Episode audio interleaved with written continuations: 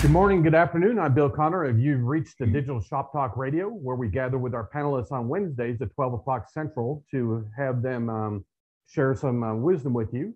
Today, I'm here with Brittany Schindler, General Manager of Rod's Japanese Auto Care. Brittany's been with us many times in the past. Um, we appreciate her coming back. And Marie Aristu, owner of Arizona Auto and Radiator Repair, also joined us in the past. And of course, Auto Vitals Fonda Uwe is here to um, keep us moving along. Join us today to learn what leadership skills have been used in growing a shop to a powerful team culture combined with using the digital shop metrics. We're going to talk about what metrics are used for accountability and how they've been made a centerpiece for many shops um, that are into digital teams. Join our panelists, all shop owners with impressive track records, as they explore how they transform their shops from, you know, where they started out to being full digital today. Um, listen and learn how the industry is, has adjusted for them and will continue to do so. And as always, teamwork is required to provide great results for all shops. You'll take away some tips to put powerful team culture combined with using the digital metrics for accountability. As always, you'll learn from our guest panelists who operate shops just like yours. So, if you wouldn't mind, um, why don't you go ahead and get us started here? I'm happy to do so. Good morning, good afternoon, everybody. Um, I also want to mention that we unfortunately couldn't um, have Rebecca on as a third panelist uh, as announced because she lost her voice. So that's that's difficult to be a panelist on a podcast. But um, we will have her back for um, another topic at a later time. So thank you, Anne Marie and Brittany, for joining us. And this is a big topic today. So let's see how we're going to break it down. Uh, we, we have selected the topic because it seems to be an a huge transition going on in the industry and it has started years ago and it doesn't seem to stop and and we want to we want to explore you know what made the transition happen. And and, and as we talked yesterday in the pre-meeting um and marie you're now able to run several businesses in parallel. I don't know whether that was possible 10 years ago. Nope. and and brittany your results are just you know mind-blowing. And, and and so we really want to we want to drill down how did you do that? What enabled it? And, and so i want to first ask both of you to give us a quick overview um, where's your shop size some metrics maybe like ARO car count and, and so on and so forth.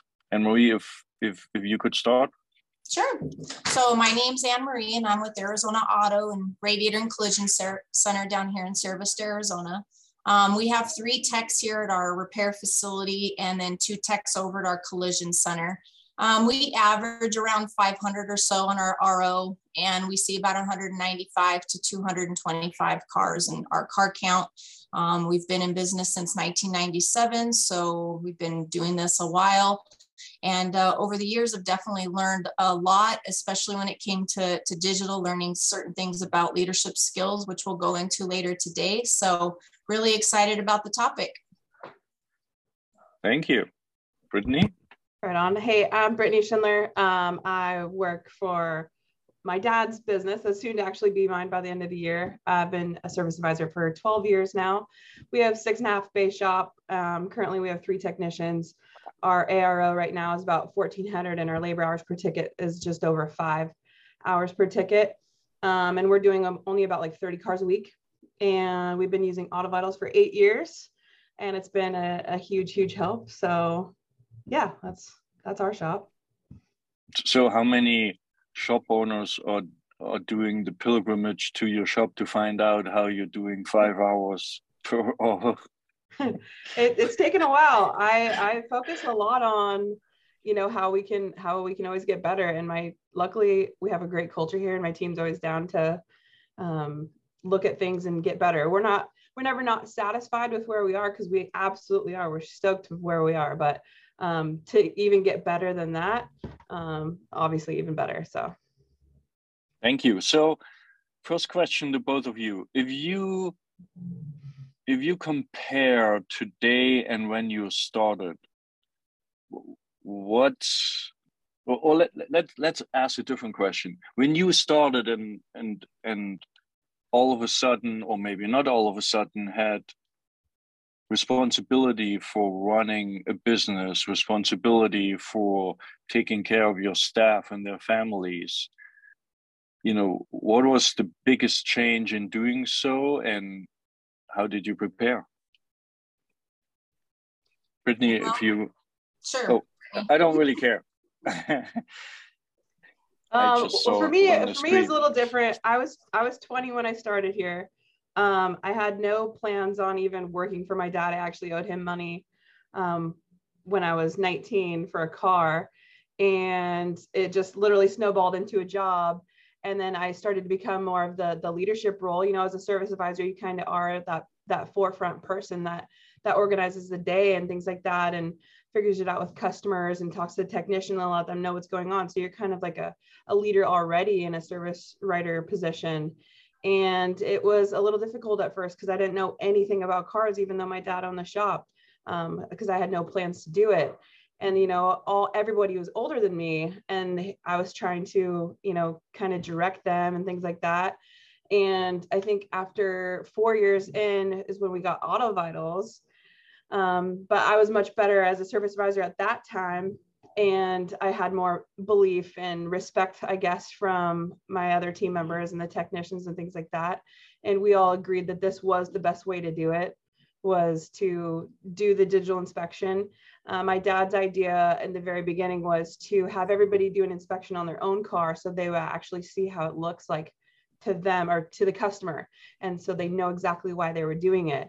So my dad kind of led off with that foot, you know, just proving of why and how things work to show them and be completely open and transparent with them like hey this is why we're doing it and and this works and i give them customer feedback all the time i'm like hey guys just so you know all these pictures that you're taking are amazing customers are loving it you're obviously your ARO and labor hours per ticket they're they're racking less cars um, so they they saw it there too so um, I'm always open and transparent with my entire team and I involve them in any changes that we make. And that's been a huge help to really get them on board and believe in what we're doing. So for you, the biggest change was to get from just paying off your car to running a shop. Yeah, yeah, pretty much. So, so, so if I may, um, it must have been tough you know, as a 20 year old, the youngest, mm-hmm. um, no clue about cars, directing technicians what to do, and then ask them to put more work in. Great yes. pictures and notes and all that stuff, which is not directly related to immediate hours paid. So, how did that go? It, it was sharing a lot of customer feedback was a huge thing for for them because mm-hmm. everyone likes to feel good about what they're doing and like hear the feedback from the customers so i would tell them every single time someone said something good about it like i would i would go tell them and and instill that belief and again just the the aro going up and up and their pay going up um all of that really helped and i wasn't trying to be super nitpicky and i was like hey, we need more pictures. Hey, we need more pictures. We've all been there in the very beginning of Auto Vitals too. Right. And um, things got easier with Auto Vitals too, because we were with you guys like in the very beginning and um, things started to get faster. We had to like revamp our internet. We're like, hey, okay, I understand it's lagging a little bit out there. So uh, we changed our internet out there. So we're trying to make it as easy as possible. And it was one of those non negotiables. You know, this doing the inspection is non negotiable but how we perform it and in what order we perform it was negotiable. So they were a huge part of where did you want things on the list of while you were performing the inspection. So they technically helped build it. So that was also a huge part of getting them to do full buy-in was actually having them be a huge part of building our specific inspection that we have. Very cool. Thank you, Brittany. Anne Marie? Yeah, so I mean, for uh, for me, um, I started in finance um, when I was 18, and I did that for about you know 10 years or so and i was not in the automotive industry at all. I just did the books for my husband. My husband's one that actually started the business from the ground up. He started out as a one man shop in, in one bay and, and then slowly started to try to grow it um, and when things started, the word of mouth, his business started to really, you know, vamp up. He needed help. So I decided that I was going to leave the finance side and um, and dive into helping him more in with customer service and stuff. So I had to basically learn um, the ins and outs of each position when I came aboard because um, I really did not know a thing about vehicles. And so um, once I started to do that, I then had to learn the, the to implement process and procedures, learn more about the industry. Um, you know, Facebook really at that time wasn't the biggest uh, thing. So when it came out, it was amazing. And then when we uh, I think we've been about eight years now too with Auto Vitals. And so trying to get everybody on board and implementing that uh, process and procedure um, and uh, you know learning how to to coach them and and mentor them. I think that was very new for you know starting out as um, teaching our staff and and things and trying to improve things. So really getting their buy-in and stuff really helped a lot. Um, and i think the biggest thing too for us that that was a huge change in preparing was you know hiring a coach hiring, you know, mm-hmm. an RLO, an elite, um, really brought a lot to improving and helping our shop um, as a whole, and just networking with other people, and uh, you know, just even being part of the Facebook groups with you guys on Auto Vitals helps a lot because it helps us keep um, intact with the changes, how to implement things, sharing information, and then taking that back to our staff and then getting their buy-in, as Brittany mentioned as well. So, um, you know, our biggest change was was trying to adapt and, and knowing the right things, process, and procedures to implement to to get everybody on board to make things more efficient. Um, and so that for me, I think was the biggest change of, uh, you know, putting and preparing for our shop to move forward for success. And and if you look at the day, let's say eight years ago, you were you were shop owner in tandem with your husband, um, and now, what has changed if you go through the hours of the day, the typical day? So what's changed for us is, is that we've been able to kind of step back a little bit. I mean, unfortunately, there are times where we still have to run work in the business instead of on the business. But for the most part, working on the business now from, you know, afar, being the fact that we're digital, you can just look at the dashboard and you can see like exactly where things are. And from that, I can educate, mentor, from wherever I'm at and expressing to my staff, hey, we need to, you know, increase this, or hey, I, I was in, reviewing these inspections and, you know, there isn't as, enough pictures there. We need to kind of evamp and, and edit some things. And so it really gives me more time now to be able to implement um, and add things for our shop that's better. So that's been the biggest change is being able to work on the business and not so much in it. And and so you were let's say eight years ago you were in the shop every day i assume. And, absolutely. and today you're sitting wherever you have internet and a computer and run how, how many businesses now? Yeah so I, I do run multiple businesses. I'm in real estate too so i do real estate on nights and weekends and sometimes even during the day. So i, I really have to prepare my scheduling accordingly. Um, i'm also feeding up the uh, fitting the service advisor position right now until we we hire someone. So that's been a little bit challenging. But um, yeah, I have mobile home park. I have an apartment complex. I have clients that I help. So with having these tools in place, it really helps me be able to maintain and manage things from wherever realistically I'm at. And and you shared in the pre-meeting you're uh, going to switch point of sales to go truly digital. Yeah, so we are looking to go from Mitchell um, to Shopware. Um, we just uh, currently implemented our 360 payment so that we can start doing a little bit of text to pay. Um, one of the other meetings that we had the other day with some, some other folks um, with repair shop websites was implementing uh, face pay. I think that's another way of places that people are going. So again, taking that time and implementing everything that we can possibly do digitally, make things more efficient for people, um, including my staff um, you know, is a great thing. Um, and I'll be honest with you, without digital, we would be completely lost. It'd be not enough time in the day to get everything that we need done. So um, I'm all in for digital. Very cool. Brittany, if you compare, oh, go ahead. There was a question. I was going to ask you, how do you get from the point of going ahead and being an outsider to the industry and getting in there to a place where you can go and be comfortable, kind of walking away and stepping away? Do you you had uh, shared in our prep meeting that you like to go ahead and when somebody comes to you with a problem, instead of solving it, you like to ask them, what do they think they should do about it to kind of prep them?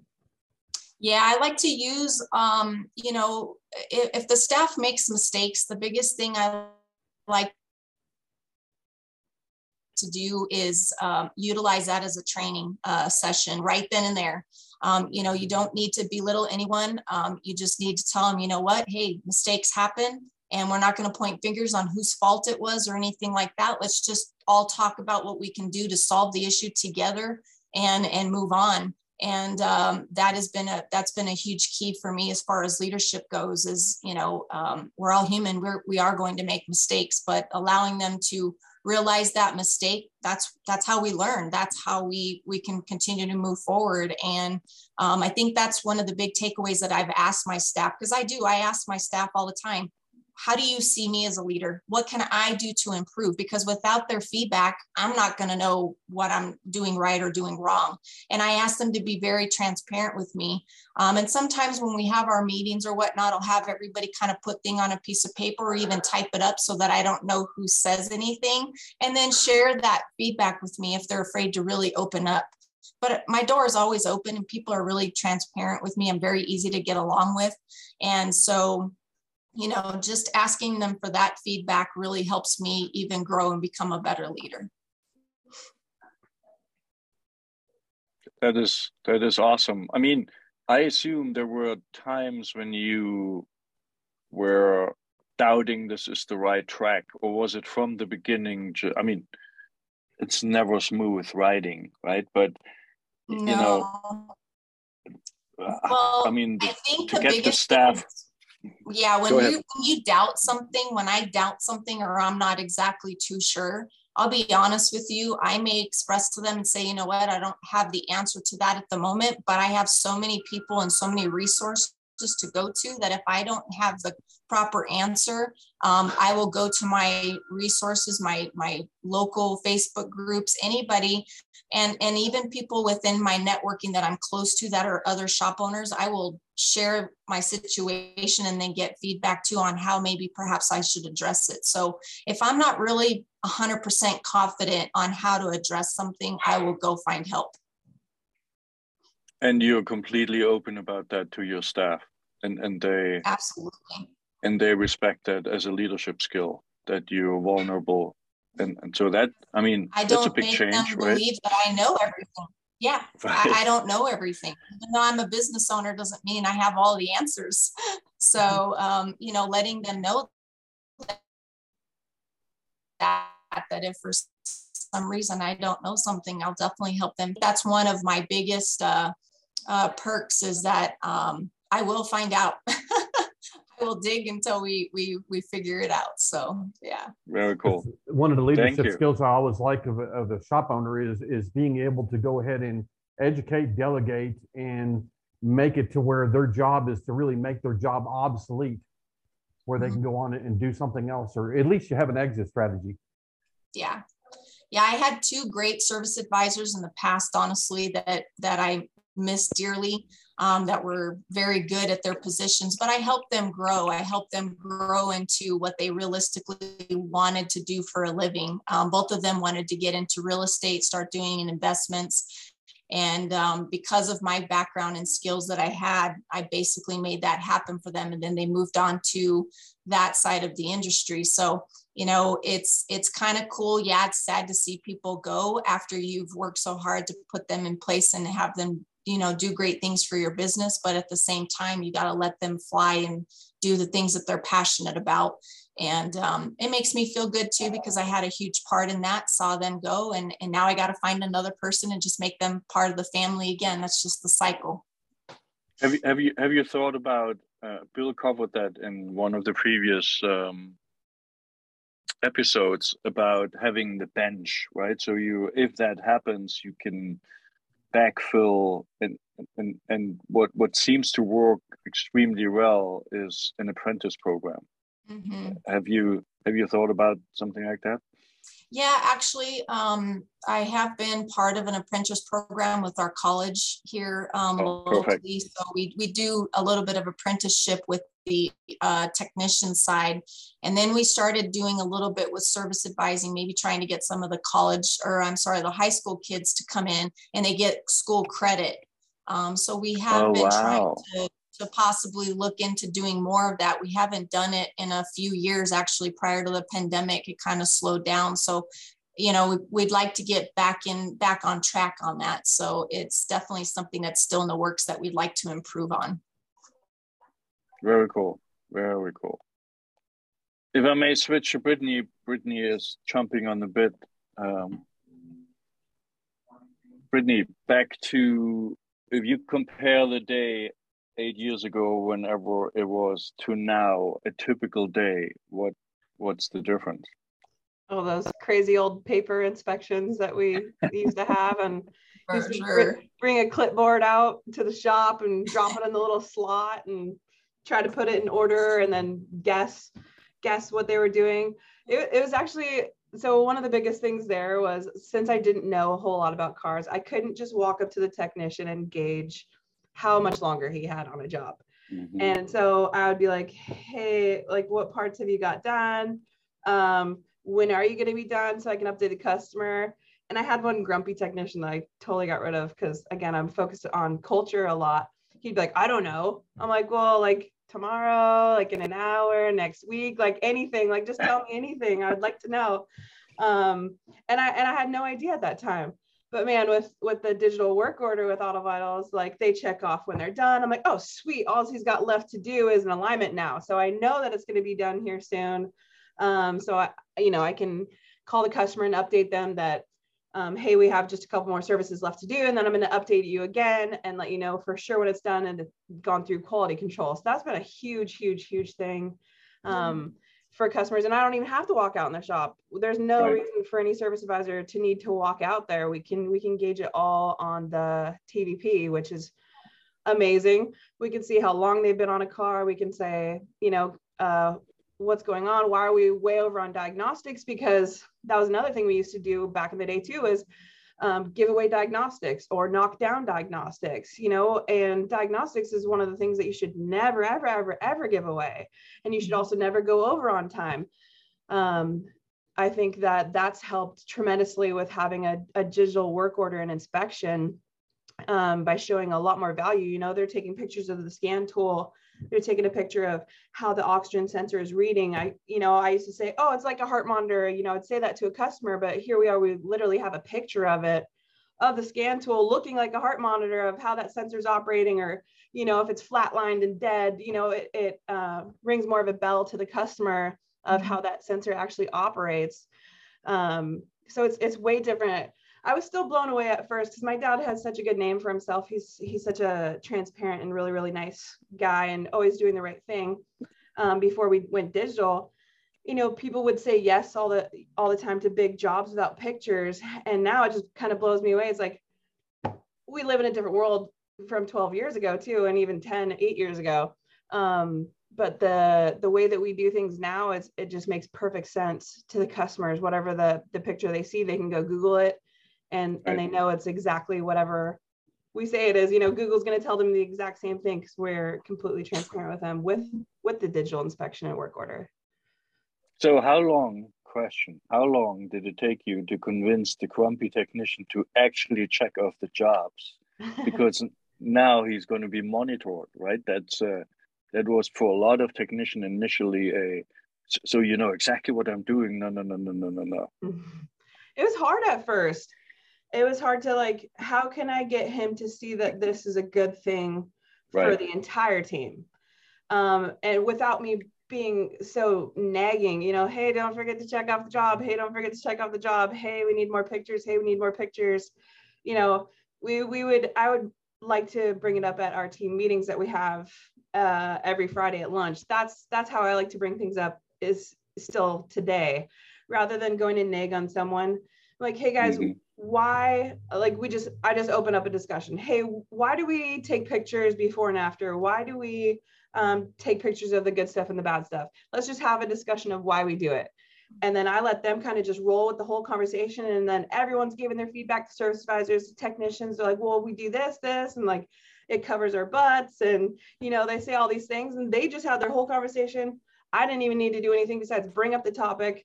Um, and then, you know, that person that isn't doing it was hopefully listening. And, and then I've even heard them give in their, their two cents of, oh yeah, we should be doing this or blah, blah, blah. And then um, it, it feels like it was their idea. So I try to really go for like the the mentor and empowering type of leadership, and you know, com- completely um, transparent with them, and um, but really empowering empowering them really gets them on board to to so when you when ways. you talked earlier you talked about your non-negotiables the non-negotiables you're going to do this mm-hmm. and what you did is you asked them to go ahead and describe to you what they think the benefit to them would be by doing it right yes Yep. and then and then yeah we just had an open open discussion of you know and that wasn't just with the technicians it was the technicians and advisors so we we'd all have a long talk and it was like a, it was a really passionate conversation actually every every time we we bring something up like that um the the culture that we have here is it does have a lot of passion in what we do and why we do things and it, when they have their own conversation without me being a dictator type of leader, um, things go way better and way smoother, and they're more likely to to do it. so. And and you were always convinced of that way. There was not a kind of step back where the technician said, "I told you, it's not going to work." I don't think so. I don't think there's Good. any time like That's that. awesome. No, because like we we would all sit there and and like we would agree to it at the at the very end, or at least compromise at right. the very end and like finish that conversation. I I don't like to just, all right, well time's up, got to go back to work kind of thing. Sometimes we would go to lunch for an hour and a half when we we were originally going to take an hour lunch, but those things are so so important um, to make sure that those conversations do have like kind of an ending to it and like a a final resolution or, or compromise, yes. if you will. So when you come up with the, yes, when you come up with that final decision about what everybody agrees to do, do you go ahead and say, okay, now we've all decided together, this is what we're going to do. Do you also go and define a timeline that you want to go and see that happen and how you're going to measure the change?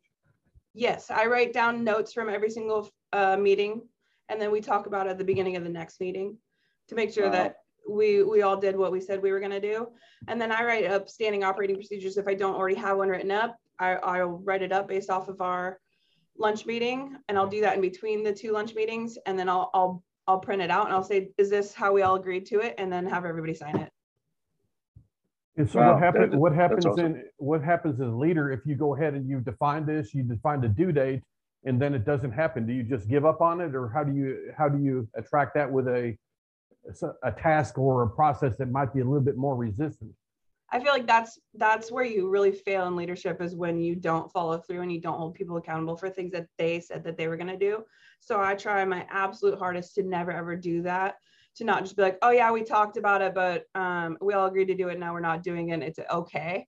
Um, we'll just we'll just keep bringing it up until it just becomes a habit and and reassure every single meeting that we have that this is the right way that we're doing it. And just like a, a simple reminder not nitpicking not nagging but like just a like remember this is how we're supposed to do it and we talked about mm-hmm. it as a team and we'll bring it up in front of you know the entire team first too without naming any names or anything like that but just re have that conversation if if i need to if things don't get done that we said that we are going to do. And can i assume that you're actually using the data to do that? So there really isn't anywhere to hide. It's not a gut feeling. It's not what you know brittany feels today. It's actually based on a metric that you're you're actually got some data to support. Yes i audit everything. I love that the metrics that even AutoVitals has you know hey guys we need to take more pictures. Let's say that was one thing that we talked about um, and then a month later because you know a month is is a long time to really get that metric to come up. Um, let's let's look at how more pictures correlate with higher aro i'll show them the chart and then i can even show them per technician privately if i need to. Like hey look at jason's taking you know this many pictures and his aro is is way higher. So like i can literally prove it with with numbers to get if if the if i need to I guess. When you were service advisor, did you use those numbers for yourself? Yes, absolutely. Even you know, editing the photos, the number of photos. Right. Um, yes, all those metrics we use. Um, the how long the motorist has looked at the inspection. Like that's right. a huge one for me too. And we have a, I think ours is like 10 minutes or something like that. Really? Yes. Yeah, I have a lot of information on mine. I am like extremely proud of mine. I actually just recently showed my 20 group, my ATI 20 group, how uh-huh. my inspection looks to the customers, and their jaws dropped to the floor. They were like, "Why do why don't ours look like that?" So they're actually all revamping theirs to to change it, and that's also what I love about Auto AutoVitals. You can literally just tailor it to like how your shop wants it exactly. You can put whatever you want on your inspection. You can edit it however your shop wants to do it. So did the fourteen hundred dollars convince your twenty group, or more the look of the inspection report? Yes, both probably. they love they love my numbers, and they love the way that the inspection looks. I talk to them a lot about my goal with the inspection is to instill confidence into the customer so that they they feel confident in the decisions that they make for the vehicle. Right. I want them I want them to be like looking at their inspection and be like did you know what a PCV valve is? You know, like and like tell their friend about it. Like teach teach them because they learned all about it too, and and they have that confidence and they fully understand what it is, even without me telling them over the phone. Even though we right. we reiterate reiterate if we need to, or if they didn't fully understand it. You know, there's plenty of customers that don't even care. Like, cool, that's awesome. It looks it looks awesome, the pictures and stuff, but don't really care. Just do it. You know. Right. But, but that's this, also here's a question for both of you. Do you yeah. find that your process of using digital tools does that build confidence between the service advisors and the technicians also? Yes absolutely because they're seeing exactly what the technician is saying and then if they have questions mm-hmm. i always say go ask your technicians like what that part is and what it does. So we're always all on the same page of how we present it to the customer. You know the technician's diagnostics write up um, is written just like the the service advisor would tell the customer too. Yeah i would agree. And um, i think too that the um, the when they do video too i think that helps a lot. Or sometimes when they do talks to, uh, talk to text um, uh, when they're videoing or or even typing something up then if they have something specific they want to say if they can say it pretty quickly and we can save it on there and send that to the customer too that that tends to help a lot as well Mm-hmm. Cool. Um, so can we name maybe, let's make it a little bit more um, in detail. I assume that the KPIs you looked at in the introduction of the digital process and you focused on were different ones than today. Or some of them you kept and others you can now take for granted and focus on something else. Is that true, or has it always been the same set, inspections and pictures and whatever else you mentioned? How is that? What are the KPIs you look at? I still look at all of them, um, but I I think the number of pictures I don't need to look at very much because everyone everyone knows what to take pictures of and and that they need to take a picture for every single recommendation that they do, or at least 99% of them. Um, so pretty sure we're all on board with that. So I don't, I'm not ever worried about that. I do like to still look at the motorists, like how long they've Research been looking time. at it. Yeah, Mhm. the research time. Um, and then of course ARO and labor hours per ticket is important ones, but I, I track numbers daily, so I'm already up up to date with that all the time. Yeah, I would say the same. I I haven't really changed my KPIs much. I still focus on pretty much all of them, ensuring that the um, average RO per ticket is there. Um, the motorist time is where it needs to be. I still pay attention to pictures, especially when I get a new technician, just to ensure that um, he's following, you know, the structure um, and that we're getting good quality pictures because sometimes I do end up finding that you know your our motorist time will start to decrease a little bit if those photos are not um, as as good or not reflecting towards what the write-up was. Like a lot of times i'll see that the coolant inspection they might have a leak. Well it's sometimes hard to get a picture in there right of the leak so they just take a Right. picture of the reservoir bottle so it's kind of like trying to make a proper description to that so that when the tech Right. motorist looks at that, they're going to kind of understand what we're trying to say.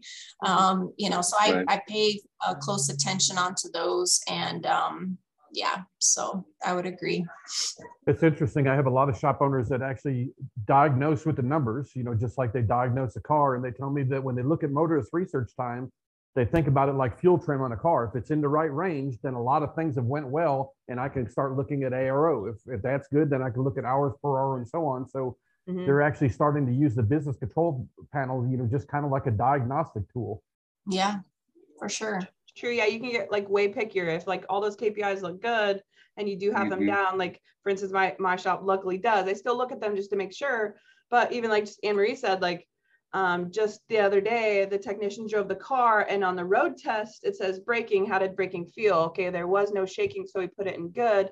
Put it up in the air. Well, the left rear wheel was seized, and now braking's in critical condition. But on the test drive part, it still says good Uh, and then the hydraulics part it said it was in critical so i was like i have to pay attention and i showed my advisors i was like hey i don't want braking in good at the top that needs to go in critical as well just like the hydraulic part of it because that's super super confusing to the the motorist motorist. so Mhm. we we all talked about that together as a team and you know that's here we are eight years later still still learning and getting better and you know paying attention but Always that's what allows us when you get all those yeah when you get all those kpis down um, thankfully you can get into like way pickier stuff like that Yeah, zoom Right. in on more stuff.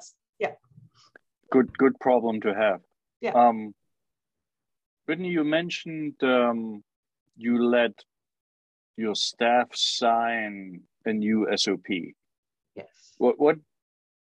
I mean, you do that at the lunch meeting, and there's you know everybody stops by and signs, or or how do you how do you do that, and then what impact does it have? um, i write it up and i always like to have an sop just on one piece of paper i would like the Right. least amount of words possible to get the point across um, i print everybody two copies. I say take two pass them down. Um, and we all look at it together. Um, if we need to just read it really quickly or i'll just read it out loud um, real quickly and i say sign one take one. Um, that this is what we did talk about. This is what we agreed to do and how we're going to do it. And everyone's like yep that's exactly what i said that we were going to do. Um, so yeah that's that's what we're going to do. And i've i'm not usually like i'm mentoring the the conversation when it happens but i'm never trying to say like hey we're going to do this then we're going to do this and then we're going to do this. It's let's we we discussed it together and everyone put in their their ideas. And if someone's not talking at the table too i absolutely ask them to because i want their their two Mhm. cents in there too to feel empowered and to know that they were also part of writing that sop up so. So it's actually less about the signature. The signature is just a, a buy-in after they pass the gates, as Yeah. we used to say, of being involved in creating it and being, you know, um, what's the word? Talk about it. So you have the confidence that it is not just.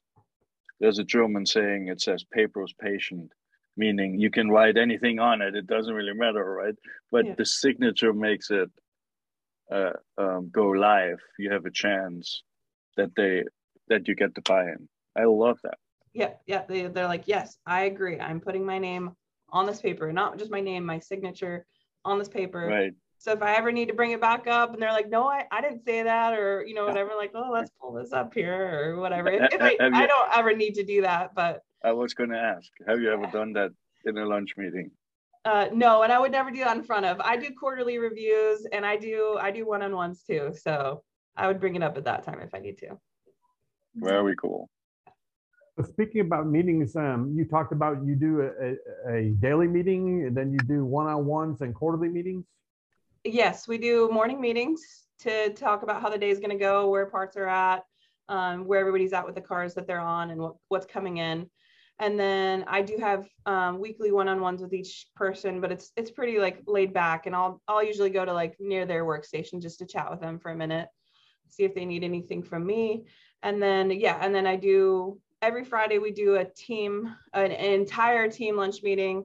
Um, but on Mondays the technicians all go to lunch together. On Tuesdays us advisors all go to lunch together, um, and then I do quarterly reviews too. So we're always like I just always want to make sure that everybody's always on the same page and that also everybody's happy. Like I'm trying my hardest to like maintain culture is is like one of my For those that are unfamiliar with doing the morning huddle, is there a list of things that you're trying to go ahead and, and understand to go ahead and set up for a good day? I have I have a little list of there's like five things. It's like uh what's here, what's coming in, um, where are parts? It's like all these questions that need to be answered. Just like five things in, in the morning first thing. So you want to discover anything that could be a roadblock. Yeah. And that and those five things have been the same for years now. No one's ever wanted to change them. So Yeah, they want to get to work. yeah, and they want to get to work. Yeah. Anne Marie, what what what's your meeting cadence? Um, so our meetings are pretty much the same. I mean, we we verify what we had rolled over from yesterday when they're going to be, you know, completed for for today.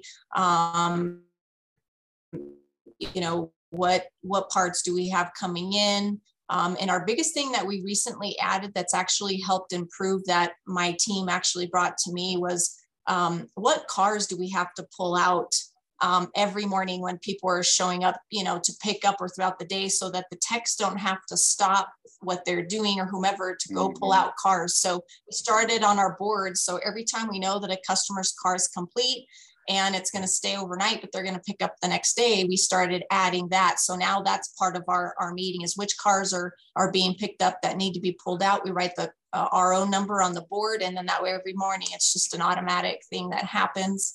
Um, so that way we kind of know how to, to pull things in. So um, that was a big, huge hit for us. Um, yeah, and just pretty much, you know, talking about how the day is going to go, what our goal is, what are we trying to accomplish, and try to make it obviously as smooth as possible, and uh, you know, make sure that everybody's in a, a good bubbly mood so we can get the ball rolling.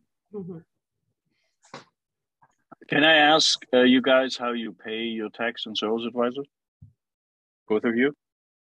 Yep, uh, I pay all my technicians are hourly plus a flat rate team bonus. Um, and then my advisors are paid off of uh, base salary plus total sales and gross profit margin. It goes just up from there. Yeah, and we're we're the same. So what, what did you say? A team flat rate bonus? How, how does that work? Yeah, so everybody's hourly, or all the technicians are hourly. Yep. mhm. Um, and then say the team as a whole bills out 200 hours that week.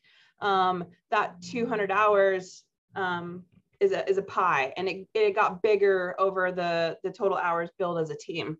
You know, 100 hours, 150, 200. And Makes this, is sense. mo- and this is money. So say that 200 hours is, um, you know, three thousand dollars that they all get to split now, depending on who did the most. So say like someone did 100 hours. Let's just say that someone did 100 hours. They would get $1,500 of that $3,000 bonus I see. for that week.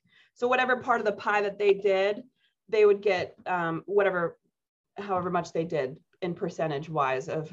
Uh, but it, it- but it grows as a team. That's the whole thing too. Is like they encourage each other to get big jobs done because Right. they know that the pie and money is going to get bigger and bigger um, if more jobs get done. So um, absolutely hate flat rate. Not I would never ever go back to it. Um, I've done it a, a couple times and it was horrible. Um, I think the way that we do things is is yeah. way better for culture. So yeah, so flat rate basically encourages individual first, right? That's that's the problem with it. Playing. Yeah. Yeah. But uh, if you if you err too much on the team side, there's a danger that high performers feel kind of, you know, lumped in. How, have you ever um, encountered any of those challenges? Um, no, because even still, like the the the pie, if you will, the dollar amount for the team bonus, you know, is still there even at a small team hourly um, completion for the week. But if okay. that person build out 90% of it, they're going to get 90% of that bonus and the other guys get to okay. split, you know, 10%. 10%. So they're still getting like most of my guys make So it's a piece of their pie that they get based on the hours they contributed to the pie? Exactly. So someone did Got 50% it. of the hours billed, they get 50% of the dollar amount of the of the pie. Um most of my guys make like $12 an hour more, um, sometimes $20 an hour more um, than their regular hourly rate with this team bonus. So I think it works out pretty well. Oh, that's cool. Very cool. Mm-hmm. Dang, we're almost are at the end of the session again. Um, Bill, what do you want to do? So what I'd like to do before we go ahead and get into getting them to wrap up is to go ahead and um, you know, see if we can go ahead and over time they've learned some skills that they have to go and, and implement that they didn't possess before um, when they started this journey. Sure. If they could go ahead and share what some of them skills are and you know how you use them to go ahead and get to your team to go ahead and actually follow you rather than pushing them uphill all the way.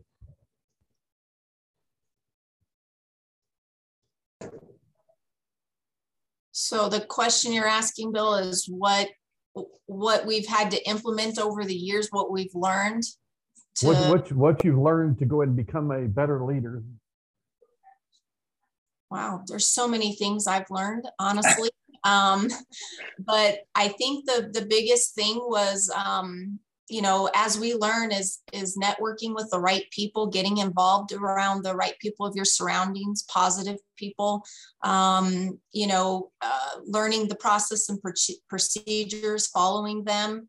And i mean from a leader's pers- perspective if you want to learn you know you have to invest time in yourself. And so you know i do a lot of reading. I like um, john maxwell is one of the uh, leaders that I like to do a lot of reading and, and watch YouTube videos on. And so I'm always looking for ways to do that to improve myself on ways that I can find different abilities to approach certain things. I mean, even in the real estate world, um, you know, becoming a leader, you know, uh, people are looking at you and they're looking for you to do the best job for them and, and have to, to mentor them as well, even a buying process or selling repairs to a customer. So education, I think, is the biggest thing. So the more I feel like I learn, the more I can assist and help others. And I think that's the biggest thing that I've learned over time is just investing in myself so that I can become better at what I do and learning how to negotiate and um, just finding um, ways to um, act quickly. A lot of times when it comes to a particular situation, I don't like to dwell and take a long time to figure things out. Mm-hmm. So, you know, going through the what ifs and, and putting that self through my mind and, and being able to take care of things quickly, I think has been a huge impact for me. Um, but uh, yeah, I just, I like to invest in myself so that I can become better, a, a better leader. So Anne Marie, uh, do you? I don't know whether you count those hours, but could you tell us how many hours per week would you dedicate to i don't know reading books listening to podcasts or something like that? Or is it uh, how do you do that's it? my morning routine when i get ready. So every morning um, so i play with my dog from 5 to 5.30 that's our little training session. And then um, from 5.30 to 6.30 that is pretty much my my time that i put into um, reading. I read a lot of Ratchet and Wrench, and I do, you know, watch different podcasts, your guys' podcast. So just every week, I'm trying to pick something a little different. Um, and uh, yeah, so I pretty much do that. And then on my weekends, I probably put in a little bit more time uh, night times, I'm pretty much dead at that point. I don't have a brain by the time I leave here. So, um, you know, I'm just trying to follow up and keep up with what I had going on throughout the day. But morning, my morning routine is pretty much where I put that time into watching and, and reading. That's an incredible discipline. I mean, so awesome. Congratulations. Brittany? Um, leadership changing over the years absolutely. Um, especially you know being in my younger 20s to, to now too i'm 31 um, has changed a lot too and i've just learned and, and grew. And then i started training people too and i think one of my biggest things of getting better and better as a leader is teaching other people how to be leaders. So kind of transitioning from a leader to a mentor and then teaching them how to be a leader that's really helped me be better you know, I, I, watch some of my service advisors that are, are second in command service advisors here too. And um, like, hey, calm is contagious. Like I, am getting better myself by teaching him things that I know. And then, then it's just um, getting the wheels turning more in my head too of, hey, this is why I do it. And this is what I've been taught. Um, I also am in a really awesome leadership class with ATI that's also teaching us how to become mentors rather than just leaders too. Um, that's been a, a, big, huge help. But I feel like teaching others what the, the, the things that I know um, makes me even better of the things that I know. Um, I always I always tell that to um, my brother who's a shop manager who trains technicians. I'm like, hey, when you train someone or you educate someone on on something, have them teach it back to you because I feel like mm-hmm. you learn so much more mm-hmm. when you teach someone something that you learned.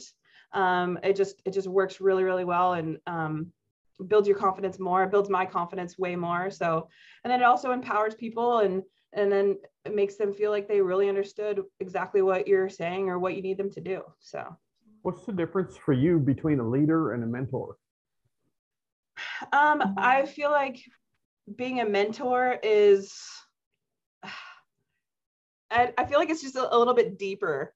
It's it's more on the it's just a deeper level than just being like a a leader that someone just comes to like what i really want to do as a mentor is just instill leadership in everybody so they're empowered. And again we talked about this yesterday like i want i want someone to walk in here and not know who the boss is or not know who the mm-hmm. manager is because everyone has that that confidence. And i feel like that's more of a mentorship rather than oh he, there's the manager right over there kind of thing. So yeah yeah, I would I would say for me on the the leadership side versus um, a mentor is I, I agree with Brittany. Mentoring is more of getting inside into deeper hands on hands with that same level of individuals that's needing assistance and really being a part of that versus leadership is kind of more of delegation, um, setting the path. Mm-hmm. And so, you know, that to me is what the difference is between our, our leadership roles and our mentoring roles. And um, I, I, do a lot of that when I do real estate. It's it's more mentoring than than really anything um, because you've got to you know set the the parameters and be right by their side throughout every process. And so that's what we do when we're service advising or working with our staff is just being side by side. Mm-hmm. Any any specific books, podcasts, groups you can recommend because they create a lot of light bulbs going on for you? Well, in the auto industry, um, to be specific, because I, I watch a lot of different podcasts because I think we can learn things from other industries as well to improve what we do on a day to day basis. But um, you know, Ratchet and Wrench is obviously one that I follow. I watch your guys' podcast to hear what other shop owners have. I listen to a lot of Dave Ramsey because he just things in life in general. Um, John Maxwell is a really great one, and um, there, there's probably a few others if I really put my mind to it. Um, but I do a lot of Facebooking groups too, where I read a lot and the senses of mm-hmm. certain situations that people fall into and try to help um, you know, discuss different options and things. So I enjoy doing those types of things as well. Cool. So we've got about uh, five minutes left. So what I'd like to do is, like we always do, is go ahead and wrap up with, you know, your top three things that you would encourage a shop owner or somebody listening to do to go ahead and become a leader in their digital shop. Yeah, I would say just be like open and transparent with your team about the processes and procedures that you do. Try try your hardest not to be a, a, a, dictator type leader you know don't go around just telling people what to do. Let's let's teach people what to do. You know have those non-negotiables. This is what we're doing of course. Like that that is what you want. But like what's the best way to get this done as a team at our shop specifically? Don't go based off of what other shops are doing but i feel like sitting down with your team is the best way to get it done and best way to get buy-in of things that you really want them to do Mm-hmm. Absolutely. And I couldn't agree more. Uh, getting your team's buy-in, um, being, you know, side by side with them, understanding their position, um, I think is a huge role. Um, being patient. Mm-hmm. Um, you have to have a lot of patience, especially when you're bringing in apprentices and whatnot. They ask lots of questions and things, and you know, you let everybody know that there's never a dumb question. And um, you know, just knowing when to take that those mistakes and turn them into that perfect training time to discuss what they did wrong and how they, they could have perhaps you know um, prevented that from happening and just asking more questions and just being open like brittany said being transparent and always knowing that they can come to you for anything and being readily available and having the resources that's awesome. I like the, the the mindset is that when an employee makes a mistake and they learn from it, they're a more valuable employee because they're not going to do it again. That's right.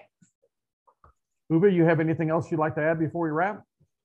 No, I'm blown away. I, I was thinking, you know, maybe we should take this podcast and ask some university to use it as a leadership training because I, I feel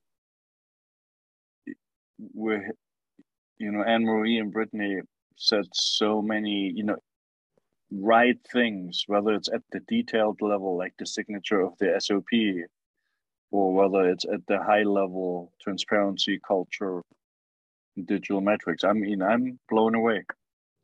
Thank you. Thank well, you, thank both you of you. For having us. Yes, thank you. So I'd like to sincerely thank both of you for joining us again. Um, um, hopefully we can get you to go ahead and join us again in the future where you do another check-in on you guys and see how you're doing. Um, we certainly appreciate it, and I know that our listeners do also. For those that are listening, um, I'd like to thank you. Uh, think about going ahead and going to autovitals.com forward slash radio and taking that link and maybe sending to another shop owner that maybe is struggling a little bit that'd like to hear from some other shop owners just like them of how they're doing things. Um, you can also go and find us on your favorite podcast platform by going to the Digital Shop Talk Radio and maybe listen to it on your or drive time or when you're doing your morning exercises or something like that. Other than that, I'd like to thank everybody and tell you to go out there and make some money and wow your customers in the process. All right.